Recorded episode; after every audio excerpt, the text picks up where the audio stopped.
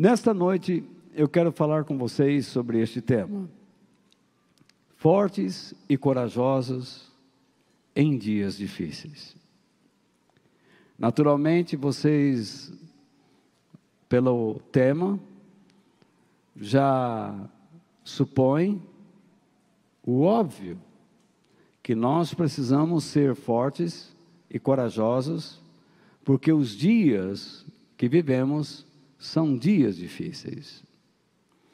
E o texto que me veio ao coração na semana está no livro de Miqueias. Ainda bem que vocês têm aí escrito na folha, porque se eu pedisse para vocês procurarem, talvez amanhã o encontraríamos. Eu me lembro uma vez que eu estava numa reunião de pastores e pediram para abrir um desses profetas menores e eu não conseguia achar. Acho que era Naum, uma coisa assim. E então, como eu não achava, eu abri a Bíblia em qualquer lugar, acreditando que ninguém estava prestando atenção. Aí alguém próximo disse: Por que você está lendo o livro dos Salmos? Então, eu fiquei com muita vergonha, mas é muito difícil achar esses livros, eu entendo. Então, lá está escrito o seguinte: eu vou ler todo o texto, e o versículo 7 é o que me chamou muita atenção. Ai de mim, sou como um homem faminto, que depois da colheita procura figos nas figueiras e uvas nas parreiras, mas não encontra nada, porque todas as uvas e todos os figos maduros foram colhidos.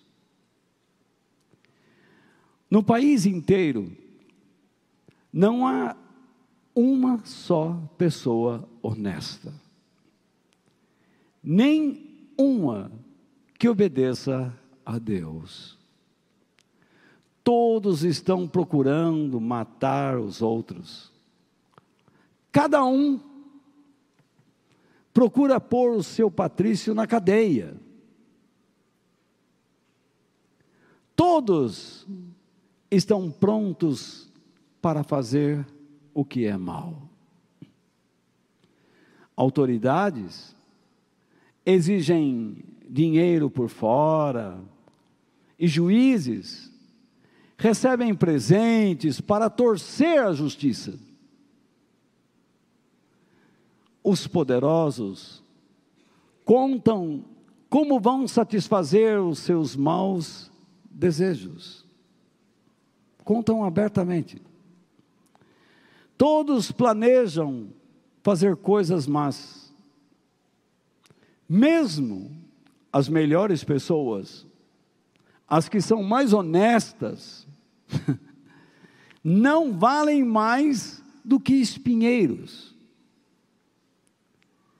Mas está chegando o dia em que Deus vai castigá-los, conforme os vigias dele. Isto é, os profetas anunciaram, ah, desculpe, conforme os vigia deles, isto é, os profetas que anunciaram, né? Naquele dia haverá confusão geral. Não acreditem nos vizinhos, nem confiem nos amigos. Cada um tome cuidado até com o que diz a sua mulher. A coisa estava brava, hein?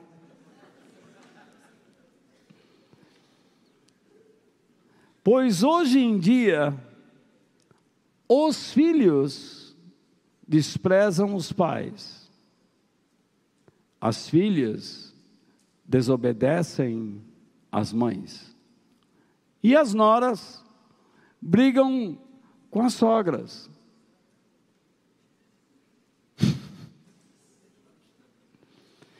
E os piores inimigos de qualquer pessoa são os próprios parentes. Eu, porém, ponho a minha esperança em Deus, o Senhor, e confio firmemente que Ele me salvará o meu Deus me atenderá. Miqueias capítulo 7, versículos 1 ao 7. O nome Miqueias significa quem é como o Senhor? Quem é semelhante ao Senhor? Ele foi um profeta a palavra profeta significa pregador. É aquilo que eu estou fazendo agora. Não precisa ficar adivinhando o futuro. Nós, nós associamos a ideia de adivinhar futuro a profeta. Mas, no Velho Testamento, falava-se de profeta como sendo um vidente, quando ele conseguia enxergar o futuro. Deus dava a ele uma revelação futura, um conhecimento. E então ele ensinava ao povo a ser sábio, como andar naquela direção. A maioria dos tais profetas atuais falam de futuro, mas não ensina, não ensinam ninguém como andar na presença de Deus. Então é falsidade. Porque o dom profético do pregador é falar sobre coisas futuras, primeiramente as que estão registradas na Bíblia. E se caso Deus lhe der uma visão futura, ele deve falar, mas ele tem a obrigação de corrigir as pessoas sobre o seu modo de andar e ensiná-los como agradar a Deus para alcançar aquilo que Deus está pronto a estabelecer. Isso é bom senso. Isso quebra o fanatismo e as loucuras que nós trouxemos do paganismo para dentro da igreja. O profeta Miqueias é o profeta que profetizou o nascimento de Jesus em Belém. De ti, Belém, Efrata, nascerá o grande rei. Mas também ele anunciou a destruição de duas importantes cidades em Israel: Samaria e a capital de Israel, Jerusalém. Ele foi claro: vocês seguiram exemplos errados e Deus decidiu destruir a cidade. Miqueias profetizou durante o reinado de três reis, sendo o primeiro deles um bom rei na verdade, Joião foi um bom rei. Acas foi péssimo, um mau exemplo. E Ezequias foi um bom rei. Mas o povo já estava contaminado. Toda a sociedade já estava contaminado pelas ideias erradas. Viviam se corrompendo, praticando injustiça social e adorando deuses falsos por toda parte. Então imaginem, Deus levanta este homem para pregar contra a corrupção generalizada nas várias camadas da sociedade, contra a injustiça social e a adoração a deuses falsos. O povo de Israel que aprendeu sobre Deus, ouve a mensagem daquele que tem um nome: quem é como o Senhor? E a quem vocês estão adorando? Vocês estão comparando Deus com outros deuses falsos. Vocês estão dando a esses deuses a glória que pertence ao eterno. Então, na época de Miqueias, toda essa confusão gerou um contraste social tremendo. A classe rica da população, que era poderosa, explorava nitidamente os pobres, que viviam na linha da miséria o povo de Deus vivendo na miséria. O povo de Deus vivendo no esgoto, sendo explorado por pessoas sem escrúpulos. Os proprietários de terras contavam com o apoio de políticos, juízes e da alta classe religiosa, todos eles corruptos para obterem vantagens pessoais sobre os que nada tinham. Olha só o tempo de Miqueias. Qualquer semelhança?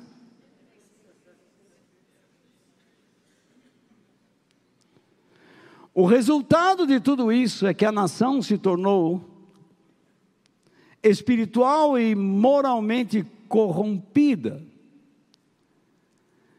E então eu coloquei aqui em tópicos, e você aí tem em sua folha, a visão de Miqueias do seu tempo. O que ele enxergava? Corrupção injustiça social. Falta de homens honestos e retos. O povo já não sabia mais definir o que era honestidade, o que era retidão. O povo vivia por promessas. Mas como você pode confiar na promessa de um desonesto?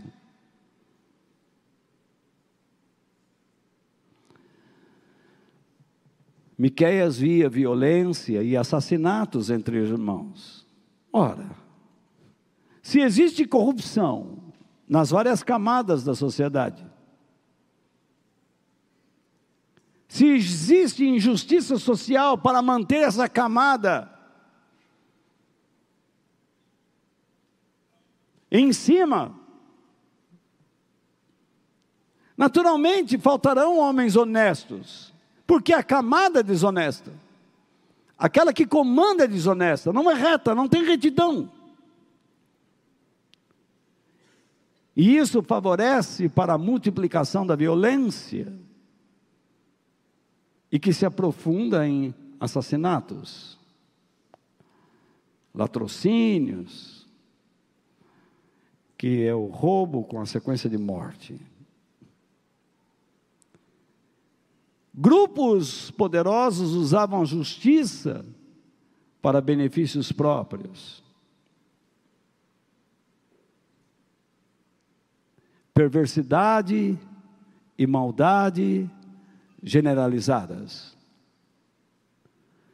Falta de confiança e lealdade entre amigos e familiares.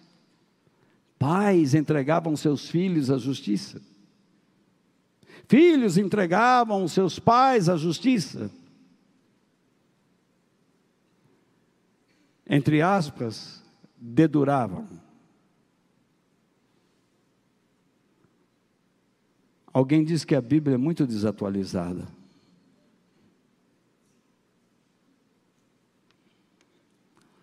Desrespeito e destruição aos princípios divinos que regem a família e a sociedade. Isso ele viu.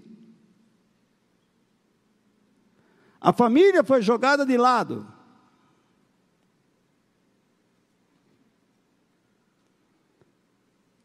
Leis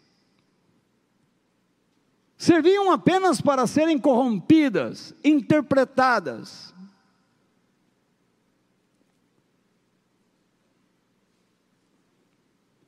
Passa-se por cima. Foi isso que ele viu. Por que é que Deus deu mandamentos ao seu povo? Porque não existe nação sem lei.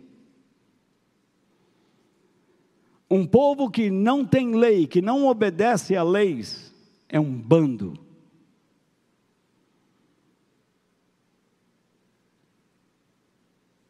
Nunca será uma nação.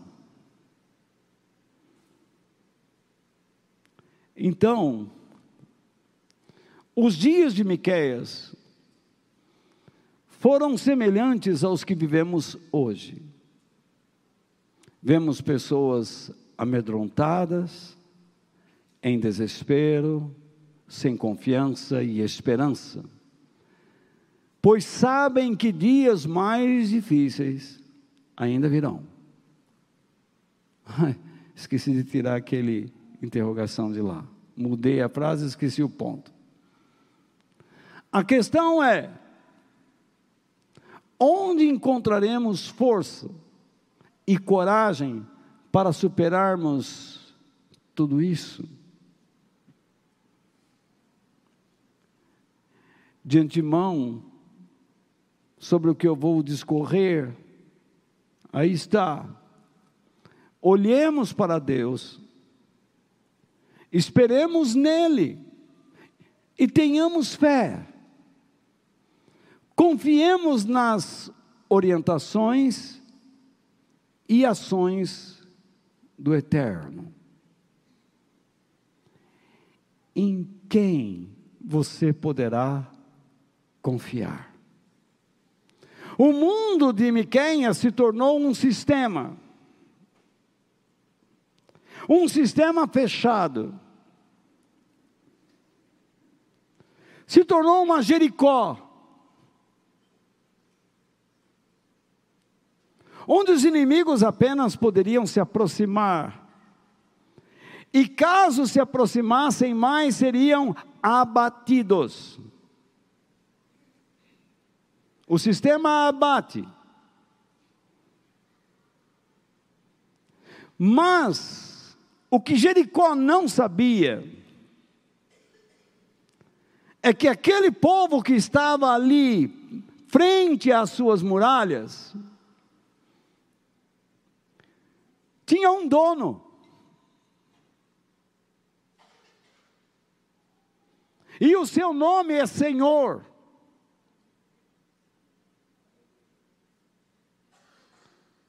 E as muralhas não representavam nenhum empecilho, nenhum impedimento a ele. No sétimo dia, quando tocaram as trombetas, o poder do Espírito de Deus mergulhou naquela cidade, derrubou cada trecho daquela muralha, deixando de pé apenas aquela casa que na muralha estava a casa de Raabe, pois ela havia ajudado as pessoas de Deus que estavam naquela cidade dias antes. O que este mundo esquece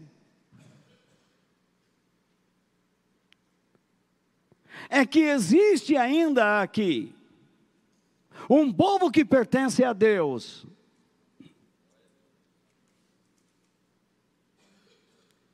Mas que está se corrompendo. Dia a dia está se corrompendo.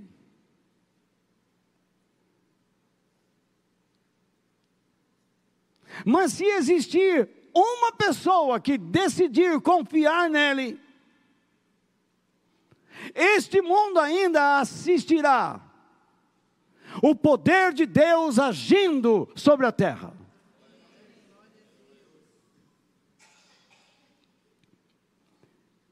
No entanto, eu creio que nós temos mais do que uma pessoa.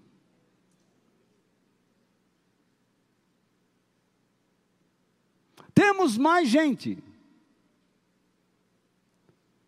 Pessoas que tomaram a decisão, como a decisão de Miqueias, colocar a sua esperança em Deus, chamá-lo de Senhor, confiar firmemente que Ele os salvará. E sempre que este povo levantar suas orações, Deus os ouvirá. Nós estamos aqui num ambiente de fé.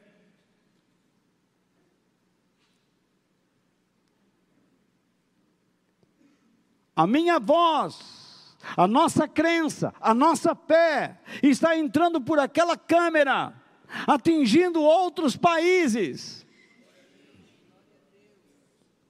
regiões do nosso país.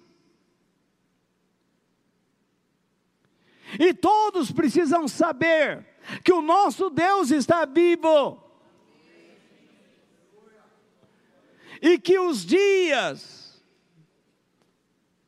de todo o sistema plantado sobre a terra contra ele, estão contados.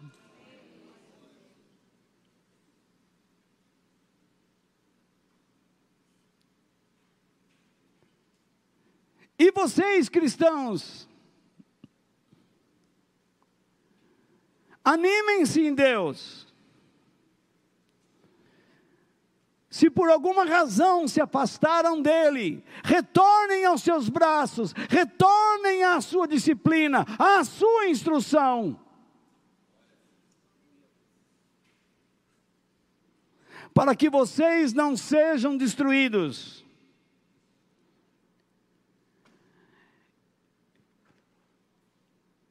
Então, se eu tenho que olhar para Deus, como eu coloquei aqui, olhar para Deus. Este é o primeiro ponto. Olhe para Deus e mantenha a sua confiança e esperança nele. Veja o que diz o versículo 7 do capítulo 7 de Miqueias. E eu coloco ali algumas coisas provenientes da ideia original, para que você tenha o sentido, entenda o texto sagrado. Ele diz: Eu, porém, na verdade, ele diz: quanto a mim. Por que quanto a mim?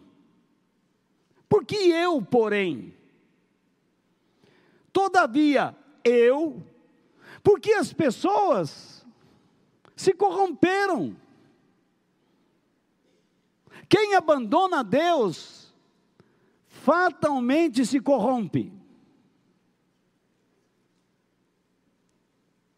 Porque se ele diz, eu não faço o que é mal, se corrompe se omitindo de fazer o que é bom, o que deve ser feito. Ele não se interessa em aprender sobre o que é bom. Há pessoas entre nós que Deus salvou da morte.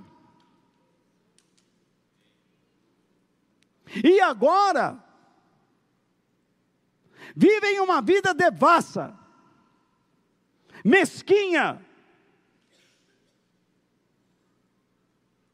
vão à igreja por causa de uma máscara, mas no fundo não são verdadeiros. E acreditam que Deus os aceitou do jeito que são. Não percebem que estão corrompidos.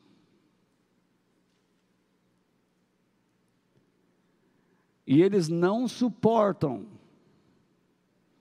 esse tipo de fala.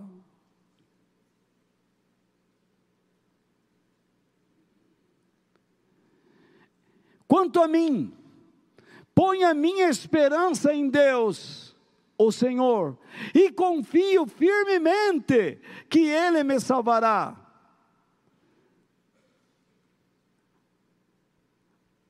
Segundo os originais, Está escrito desta maneira: Ficarei olhando, é o tempo gerúndio. Eu estarei sempre focando a minha atenção no Senhor, esperando com confiança pelo Deus da minha salvação. Por quê? porque ele sabe que quando busca a Deus, ele diz: O meu Deus me ouvirá.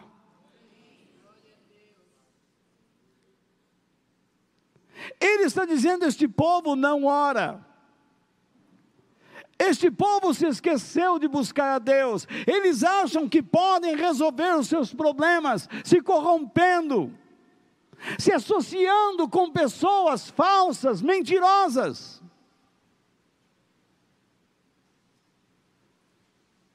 Que podem ganhar bônus, benefícios, vantagens. Mas mentira. Essas pessoas enganam. Essas pessoas têm o hábito de jogar no seu colo o que é de responsabilidade delas.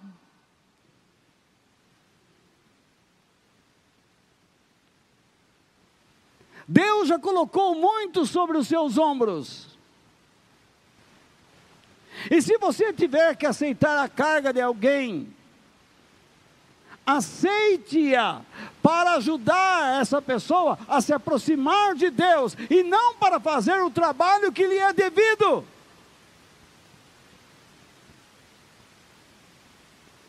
E muitas vezes um trabalho sujo. Vivemos num mundo de engano, de mentiras.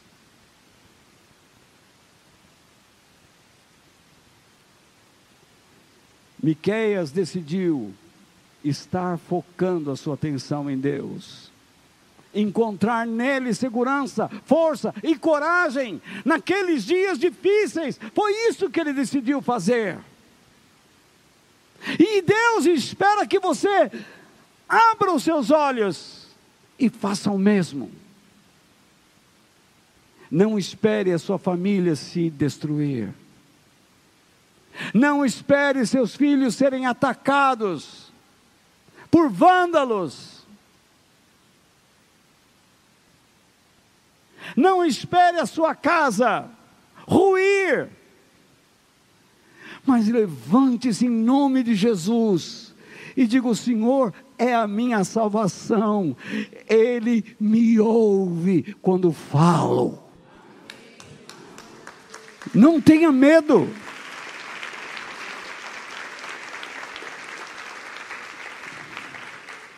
Miqueias decidiu, o texto é claro, quanto a mim, ele deixa claro que as pessoas de Deus decidiram uma coisa, mas ele decidiu outra coisa. Você tem a responsabilidade de escolher. Deus não interfere nas suas escolhas. Ele coloca diante de você o caminho do bem esperando que você escolha a bênção e não a maldição, a vida e não a morte, a força e não a fraqueza, a coragem e não a timidez.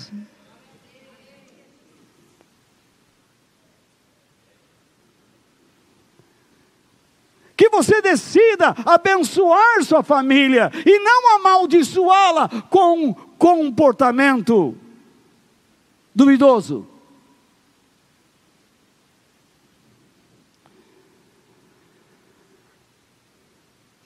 Confie em Deus, em vez de confiar e esperar pelos recursos humanos.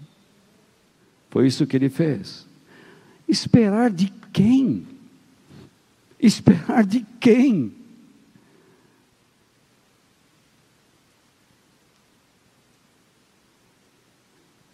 Confiar em quem? Na época de Miqueias, eu duvido que não existiam promessas e mais promessas. Se você fizer isso, se eu conseguir chegar a certo nível, a certo patamar, você vai receber isso, isso, isso. Assim que essa pessoa chegasse lá, ela era desprezada. Eles esqueceram do princípio de que colocar a sua vida no colo de outro homem, confiando em cegamente, como se confia em Deus, num homem isso é uma maldição.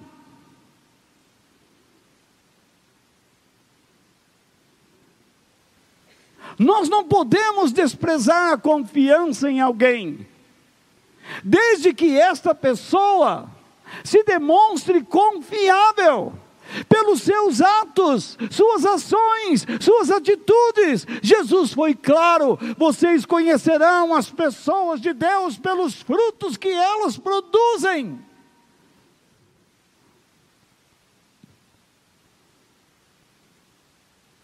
Aí está Miqueias faminto, procurando alguém, mas não encontra figos na figueira, não encontra uvas na videira porque já colheram tudo.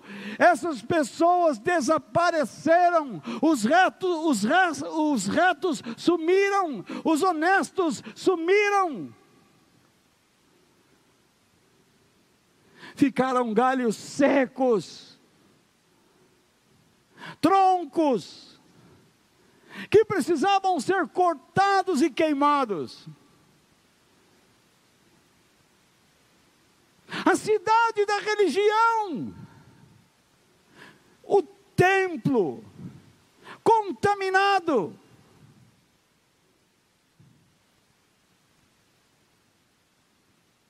Os religiosos fazendo o seu serviço por dinheiro, mentindo, enganando,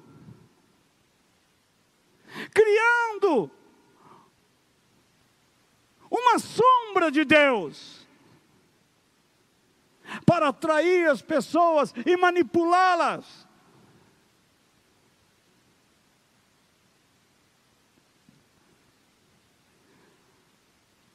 Miqueias olhou para essa situação e teve medo. Ele ficou desesperado. Ele tombou por dentro. Ele se inclinou. Ele sofreu.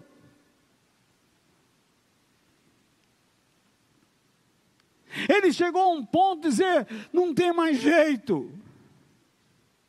Porque eu não vejo ninguém para ajudar, eu não vejo ninguém se dispondo.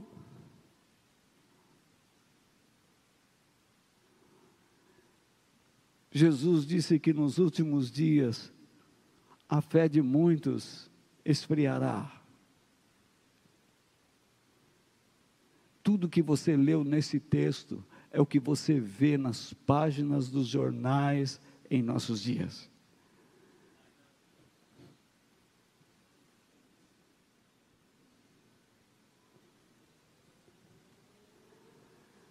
A Bíblia é a palavra de Deus.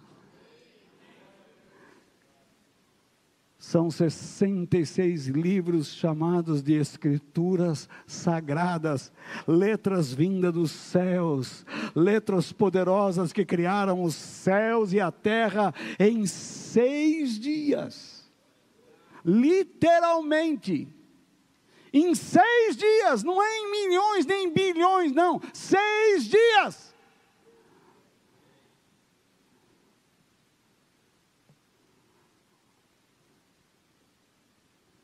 E agora, o, o satélite James Webb colocando em dúvida o Big Bang. E os cientistas estão nervosos. Por que jogamos esse satélite? Bem feito.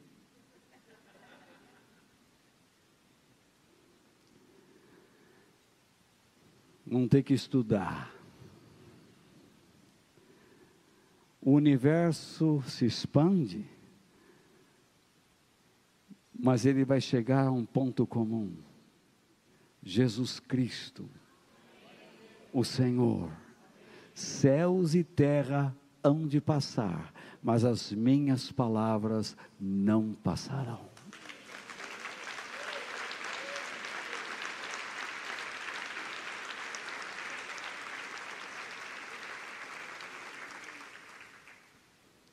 Quando você olha para a condição atual deste mundo, ou qualquer outro tipo de problema pessoal, familiar, qual é a imagem que vem à sua mente? Imagens desanimadoras. Você olha para o seu filho que você tanto cuidou, e agora ele está se embriagando, se drogando, ou está andando com pessoas perigosas. Mudou a maneira de pensar acerca de si mesmo. E você olha e tentou conversar, e você foi rejeitado. Mais imagens. E então você olha para estas imagens tão desanimadoras. Você busca lá dentro de si força, capacidade, inteligência, que você sabe que possui, mas ela não é suficiente.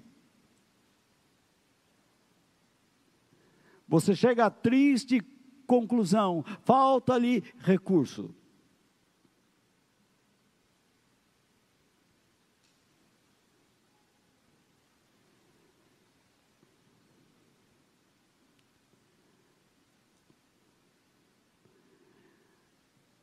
E se você vai mais a fundo, você descobre que para tratar daquela situação, os seus recursos são inexistentes. E então você se dá, você dá com a cara em um muro, bate, sofre, desiste, desanima e cai em depressão.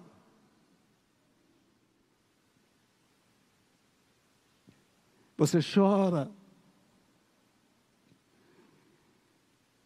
Você diz onde erramos. Às vezes você não errou, mas Ele escolheu. Outras vezes você errou e ajudou na má escolha.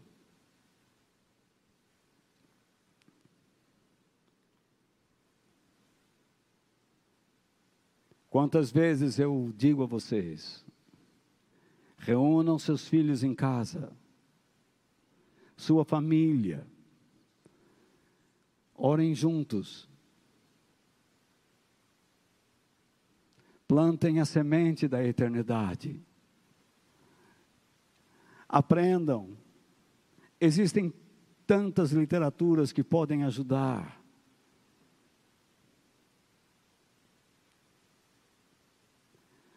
Mas parece que alguns fazem como fazem aqueles que têm ouvidos de mercadores.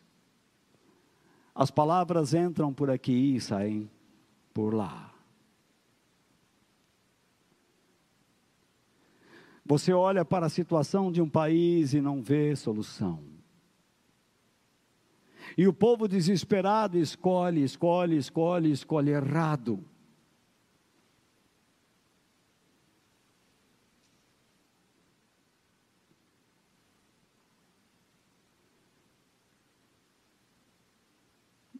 E isso é claro.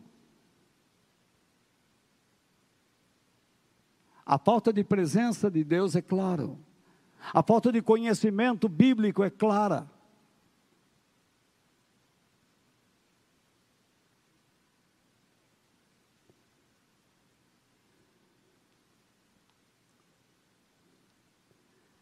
Mas quando você faz uso da fé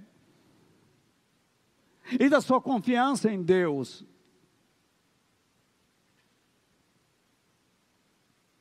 Você ultrapassa-se essa base natural em que este mundo medíocre está vivendo.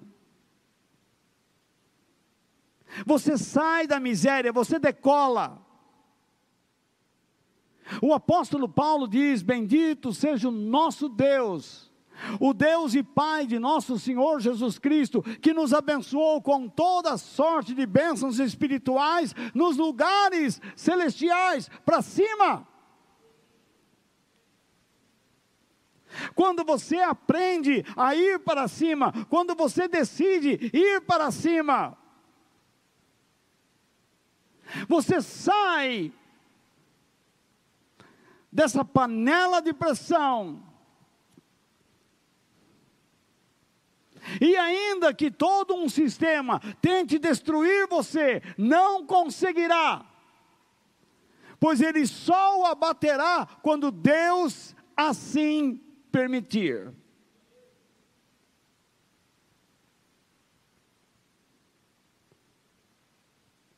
Há momentos que você não consegue mais falar com o filho, com o marido. A cabeça está encaixotada.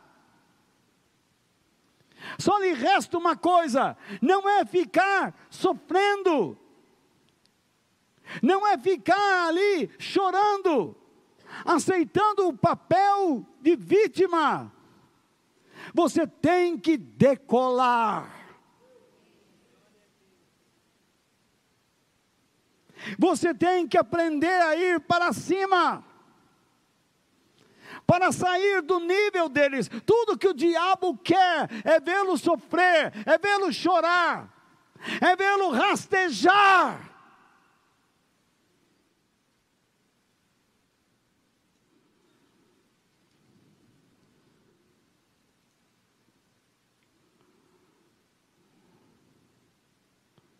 Quando você pretende ir para cima, só existe um jeito conhecer a palavra de Deus.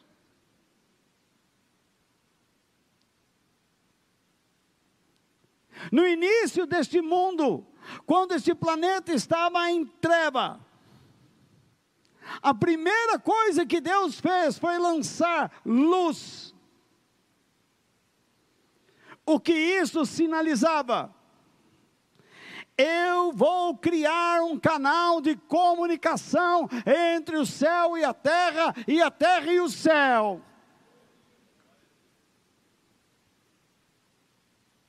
Quando você estava completamente perdido, atordoado, perturbado, triste, afundado nos seus dilemas, a primeira coisa que Deus fez não foi explicar teologia a você, mas foi jogar luz na sua alma, criar um canal de conexão entre você e o céu, e o céu e você.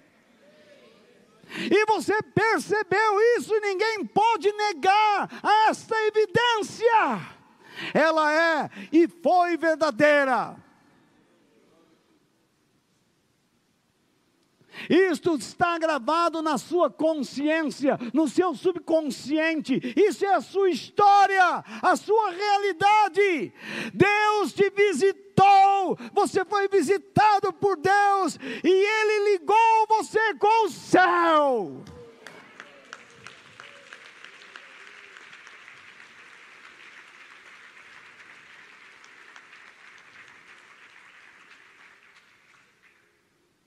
Mas quando você não tem essa experiência, tudo é um grande vazio.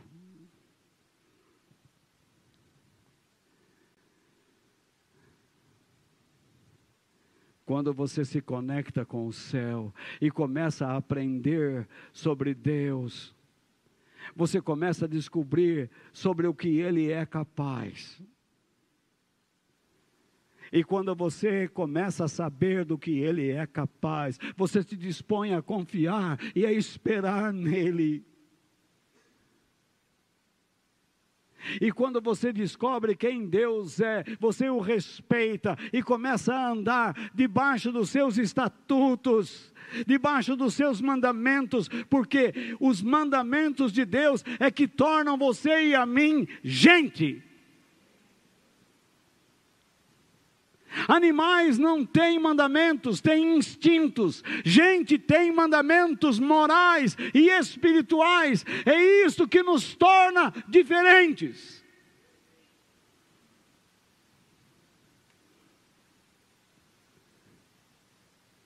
Um cientista pode estudar o universo e nem por isso deixar de crer em Deus. Um advogado pode trabalhar na área do direito e nem por isso deixar de crer em Deus. Mas há muitos pastores que pregam a Bíblia e já não creem mais em Deus.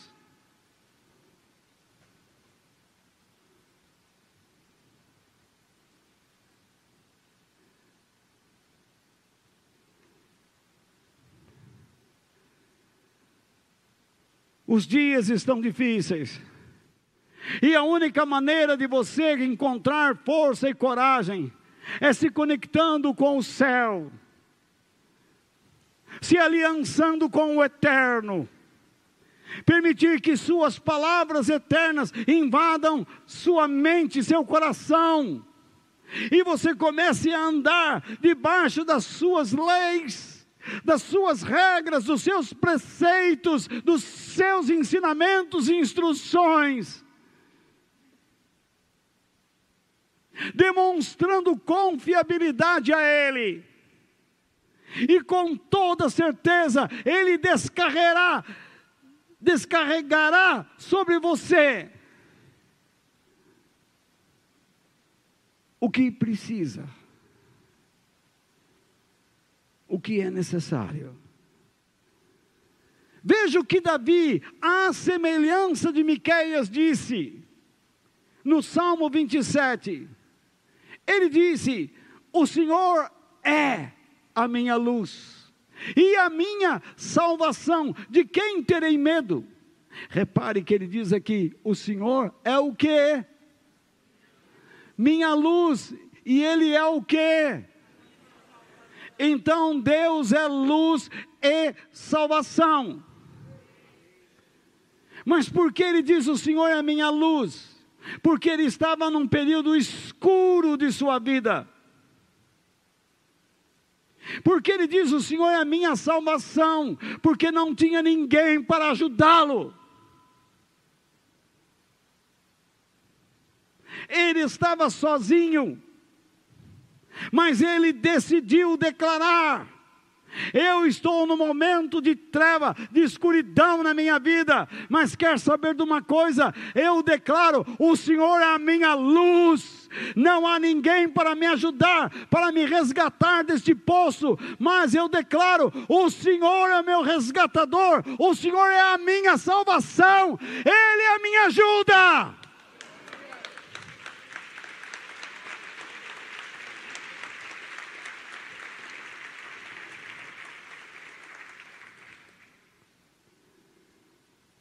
E ele complementa: De quem terei medo? Imagine uma sociedade que rejeita a Deus como a de Miqueias, e ele diz: "Quanto a mim,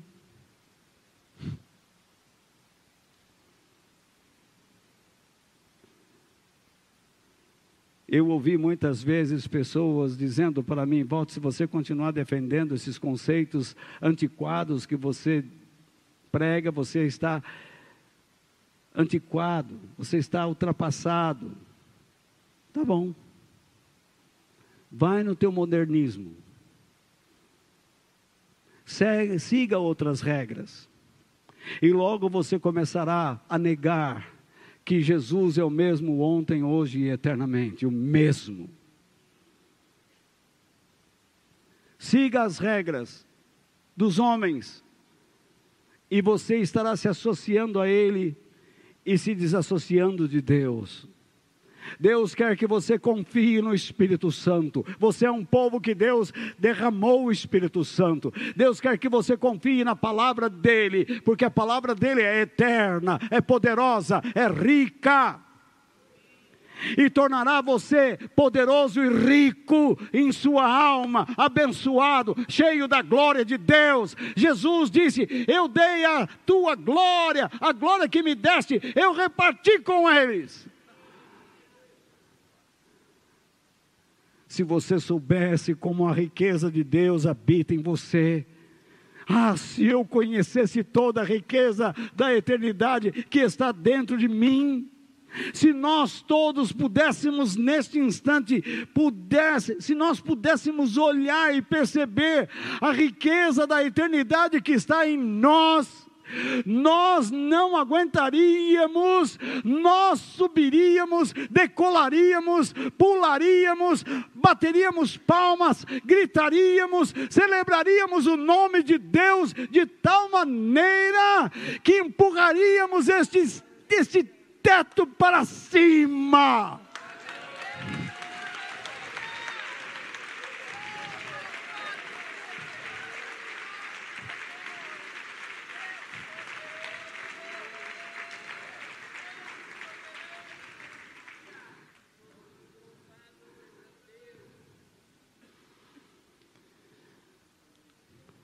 Mas vamos lá. Então ele começa a dizer por que ele fez a declaração inicial. Ele diz: O Senhor me livra de todo o perigo. Isto é,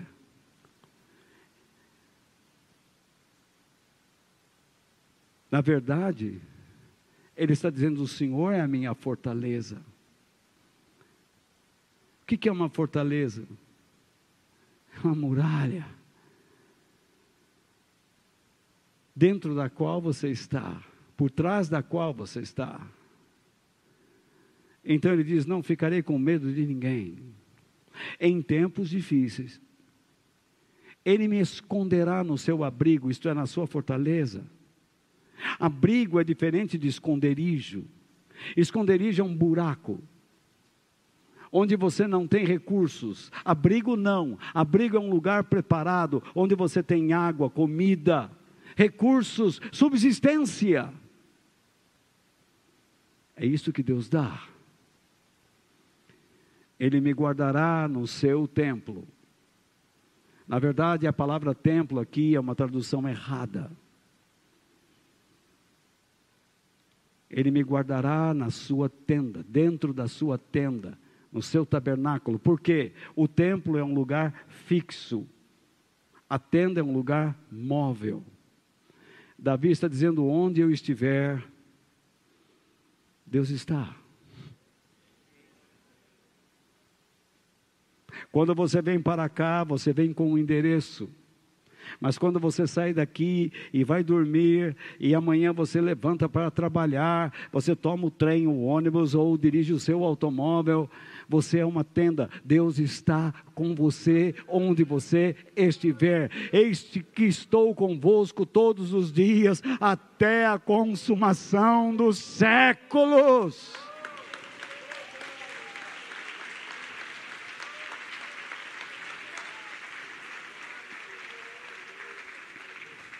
Não é maravilhoso isso? Não é maravilhoso amar a Deus? Não é maravilhoso confiar em Deus? Não é maravilhoso esperar nele?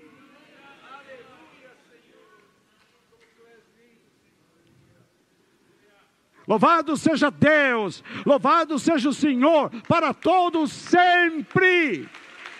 Louvado seja Deus para todos sempre. Ele é o Rei da glória, Ele é o Todo-Poderoso, é Ele quem sustenta a sua vida, é Ele quem te põe de pé, é Ele quem te dá força e coragem nestes dias difíceis.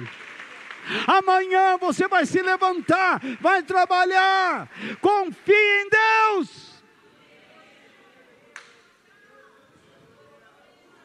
Não duvide.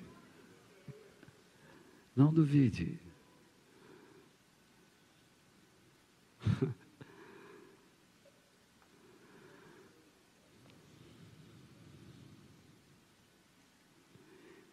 E ele diz ainda: E me colocará em segurança no alto de uma rocha. A palavra rocha aqui não é simplesmente uma pedra é uma pedra plana que serve de fundamento. Portanto, ele está falando do Messias. Ele está falando de Jesus. Ele está falando do nosso Mestre. Ele está falando daquele que é a razão de estarmos aqui. Ele está falando daquele que é a razão de você assistir este vídeo e celebrar a Deus e de amar a Deus. Ele está falando daquele que derramaria sobre o seu povo o Espírito Santo. Ele está falando daquele que venceria a morte pela ressurreição.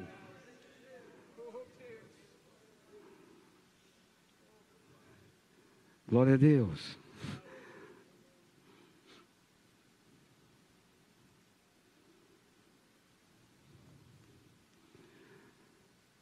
Davi diz: Não tem em quem confiar, eu não tenho expectativa de mudança. Mas no meio dessa escuridão, o Senhor ilumina minha alma, Ele é minha salvação.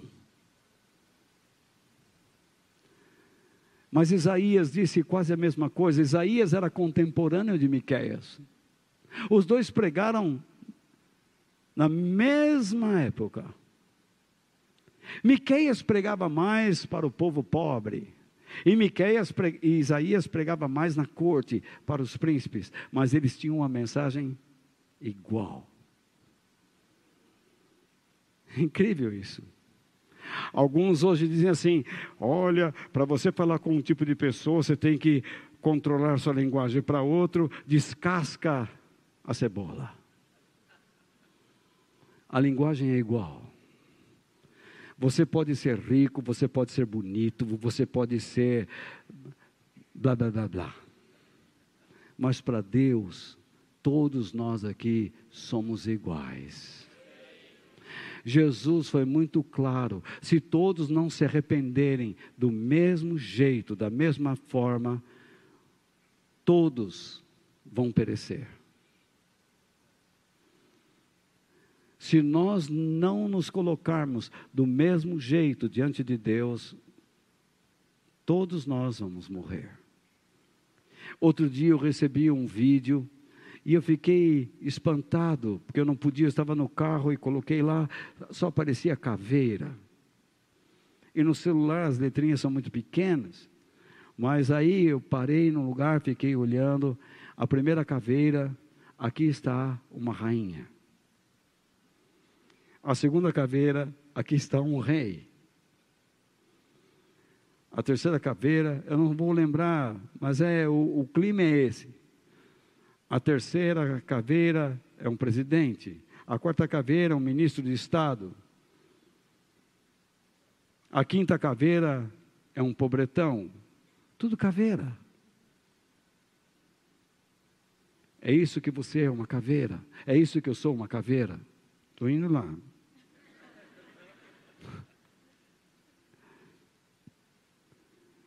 Todos nós vamos para a terra. Do pó viemos, para o pó iremos.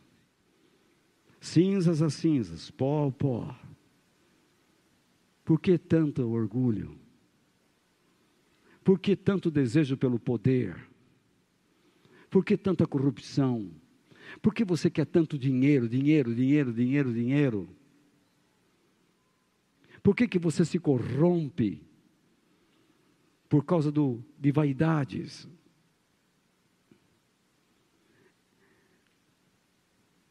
Porque custa você entender que você veio a este mundo para aprender a generosidade, para dar testemunho de Deus, para ser uma bênção onde você estiver.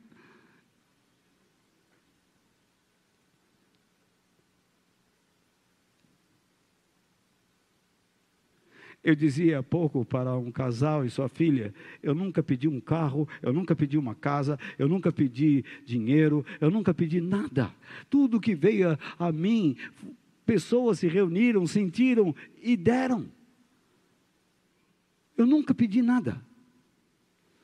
Aí assim que eu conheço, a, é, eu sei é, pelo menos há 30 anos, mas quem a conhece é, mais ou menos há uns 90 anos, sabe,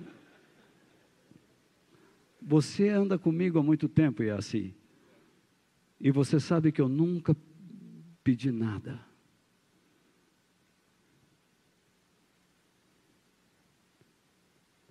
Eu não sei quanto esta igreja arrecada, eu não sei quem ajuda, quem não ajuda, não me intrometo nisto.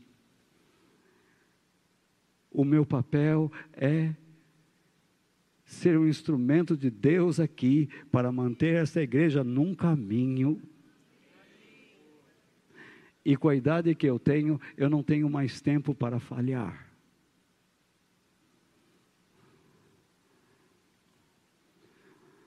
Vou fazer 70 anos agora.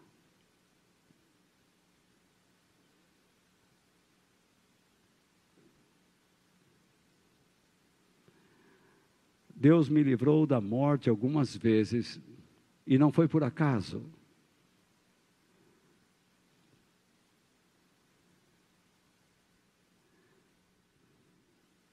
Já tentaram me matar, sabotando meu automóvel,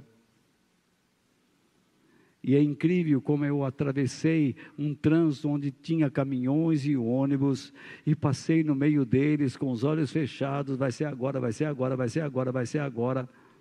E o carro foi parando, parando, parando, parando, parando, parando e encostou no portão de uma empresa e fez assim.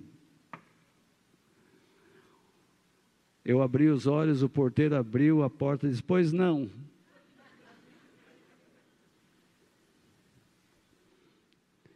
os freios todos foram cortados. Por que este ódio?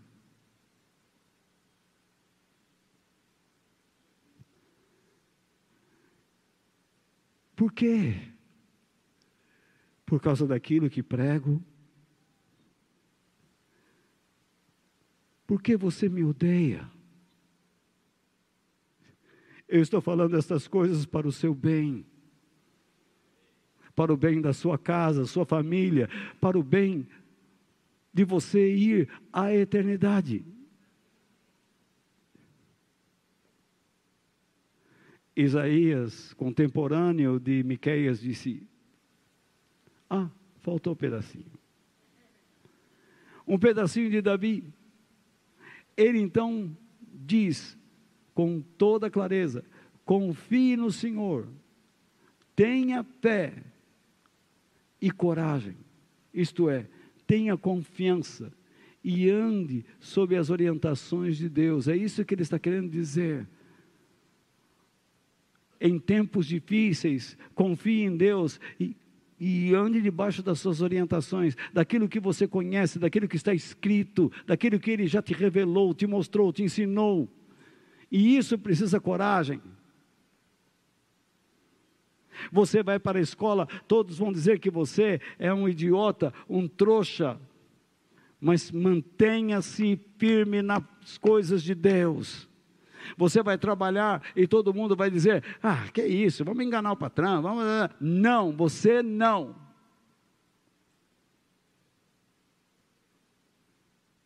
Todos os dias, de madrugada, eu acordo e me dirijo à Bíblia, e às vezes ouço alguma voz dizendo: Para que você faz isso? Você já está velho, você já leu muitas vezes a palavra de Deus, Basta você abrir uma página e pregar qualquer coisa, você já tem bastante argumento. Não, eu preciso estudar. Eu ainda não sei tudo sobre o meu Deus. Eu quero conhecê-lo mais. Eu quero amá-lo mais. Eu quero me agarrar nele. Até que um dia eu possa chegar na glória e olhar para ele e ver o seu rosto, é tudo o que eu quero. Eu não quero saber se tem ruas de ouro, eu não quero saber se as cidades têm pérolas de porta de pérolas, eu não quero saber do tamanho do rio da vida, eu não quero saber da estrutura da árvore, isso pode esperar. O que eu quero ver não é a beleza do trono, não é contar quantos anjos tem lá, quantos serafins estão voando ao redor dele, eu não quero ver a cara de um querubim, eu quero ver o rosto do meu Senhor.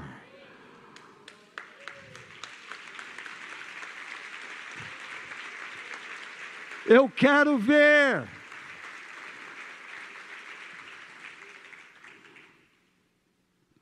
Eu quero ver a glória de Deus agora aqui.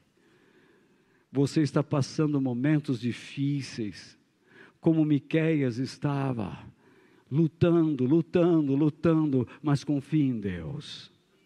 Isaías disse: Até os jovens se cansam e os moços tropeçam e caem, isto é, se arruinam. Num ambiente desses, até os moços caem na ruína, destroem-se, espiritual e moralmente falando. Mas você não permita isto na sua vida. Mas ele diz: Mas os que confiam, os que têm fé, os que pela fé buscam o Senhor, recebem sempre novas forças, e o poder do alto, isto é, o poder do alto, Isto é maravilhoso. Voam. Voar significa ascender. Eles se encontram onde? Nas alturas, fora do plano medíocre. Eles não estão no plano, eles não estão nivelados por baixo, eles estão olhando tudo por cima. Eles sabem o que Deus vai fazer. Deus disse para Miqueias o que iria fazer. Nós sabemos o que Deus vai fazer. Você sabe o que Deus vai realizar. Deus não te enganou em nenhum momento. Por isso eles vão, eles vão para cima. Se precisarem correr, não perdem as forças, não se cansam. Isto é, as forças que recebem se renovam, não se tornam fracos. Quando você começa a dizer, não aguento mais, não aguento mais, lembre-se do que você leu hoje.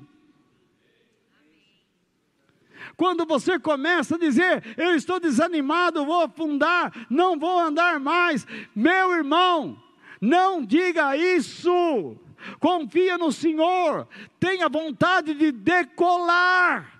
Vá para cima, o seu lugar não é na mediocridade, o teu lugar é em cima.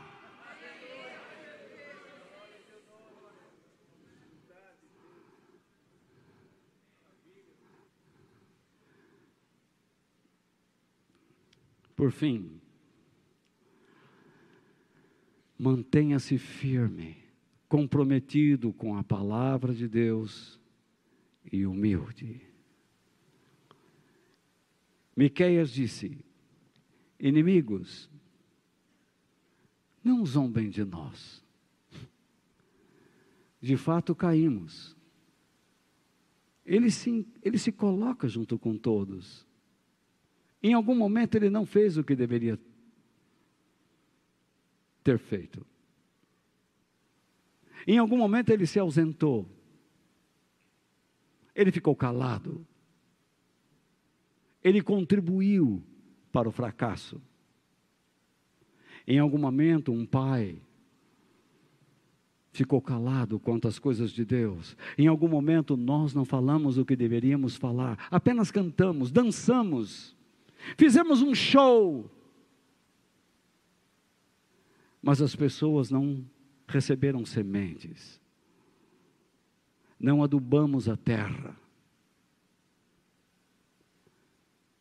não fizemos receber chuva, não amaciamos, não lutamos contra as pedras, contra os tocos, contra a sujeira. Ficamos calados, tímidos, ficamos com medo.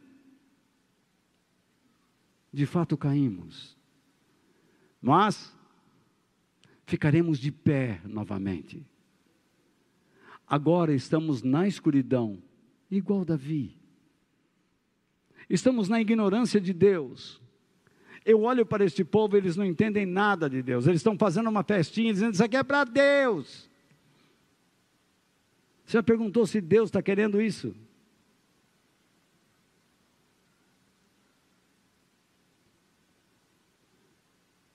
Ele diz: Nós pecamos contra Deus e agora teremos de suportar a sua ira, a sua disciplina.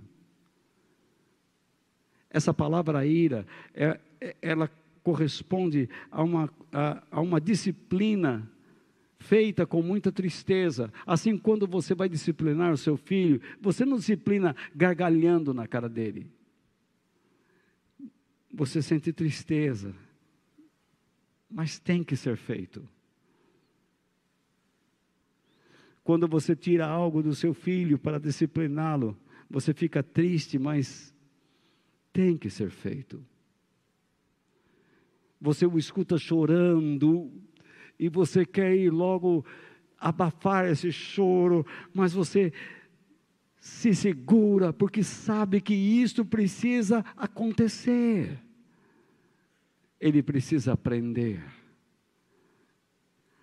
Muitas vezes Deus olha para mim, para você, e permite que soframos,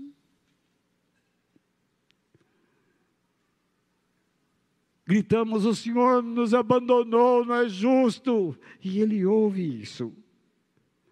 Mas não é o tempo de intervir.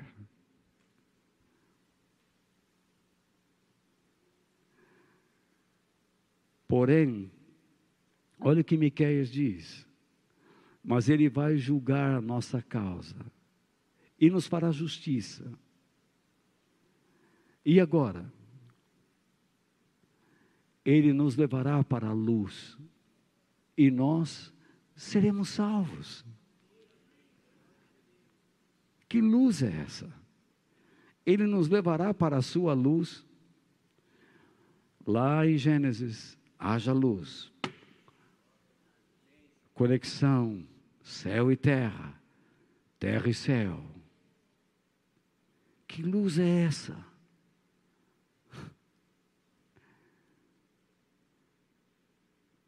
Por isso eu digo, em vez de você se manter, em vez de você se render à depressão, ao desânimo, mantenha-se firme em Deus. Olhe para Ele. Procure as suas instruções. Essa é a maneira de você olhar para Deus. Não fica procurando no céu. Cadê? Não vejo nada, só atmosfera. Não. Comece a, a estar com um grupo que ama a palavra de Deus, e quando ela começar a invadir sua alma, quando você der brecha para ela, os seus olhos vão começar a se abrir e você começará a ver a grandeza de Deus. Eu acredito que aqueles que são estudantes da Bíblia aqui são como eu. Quando você descobre algo, você se inflama, você diz, mas não é possível que a coisa é aí, eu não estou entendendo um negócio desse. Você fica bobo. Como eu nunca vi isso? A pior coisa que você pode fazer é tentar criar um cenário próprio. Tudo vai melhorar, tudo vai melhorar. Nada vai melhorar sem disciplina. Deus não ilude você. Deus não faz com que você acredite em estereótipos, em coisas sem originalidade. Tudo que Deus faz tem que ter fundamento fundamento bíblico. Deus não pede para você construir sua vida como alguém constrói uma casa sobre a areia. O resultado será a ruína. Em vez de areia, em vez de tijolos, em vez de conversa fiada, Deus te dá um fundamento. Deus te dá uma base uma base que ligará você ao céu. Essa base é a luz, é a palavra de Deus, é Jesus, é o nosso Mestre eterno. Essa base é aquela rocha que nós lemos lá, a rocha plana, que vai manter a sua vida firme, cheia de força e coragem em tempos difíceis. Você se lembra muito bem quando Jesus explicou que um homem sábio edificou sua casa sobre a rocha. Então veio as intempéries, veio a chuva, veio o vento, mas a sua casa ficou ali firme. O outro que construiu na areia, a casa desabou. Infelizmente, alguns ficam nesse Levanta, desaba, levanta, desaba, levanta, desaba, levanta, desaba. Chegou a hora de você se firmar. Tropeços vão acontecer na sua vida, mas a destruição nunca, jamais. Se você estiver na rocha, você vai ficar firme. Essa é a maneira de você começar a olhar para Deus. Jesus é a rocha, Jesus é a luz. E ele disse isso. Eu sou a luz do mundo. A seguir, por isso que eu coloquei ali, Jesus então esclarece a frase anterior, luz do mundo. Eu já vi gente pregando assim: Jesus é a luz para todo mundo, todo mundo tem a sua luz. Não tem, não, porque ele esclarece a seguir. Quem me segue, isto é, quem anda em união comigo e com as minhas instruções, nunca andará na escuridão, isto é, na ignorância de Deus, mas, mas, terá a luz da vida, isto é, terá o meu brilho e poder em seu interior, a verdade que conduz à vida eterna e os valores espirituais e morais da sua vida, que o fará andar acima do nível miserável deste mundo.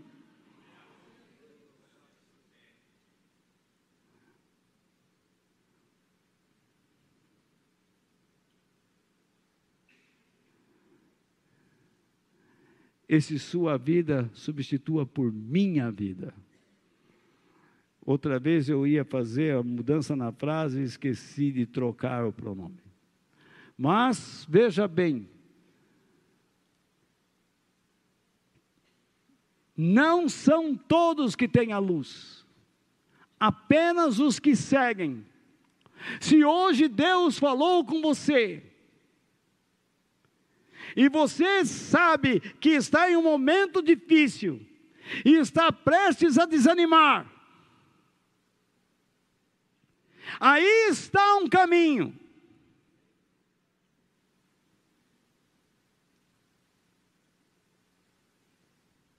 Se você tomou decisões erradas, se com as suas decisões você colocou outras vidas em risco,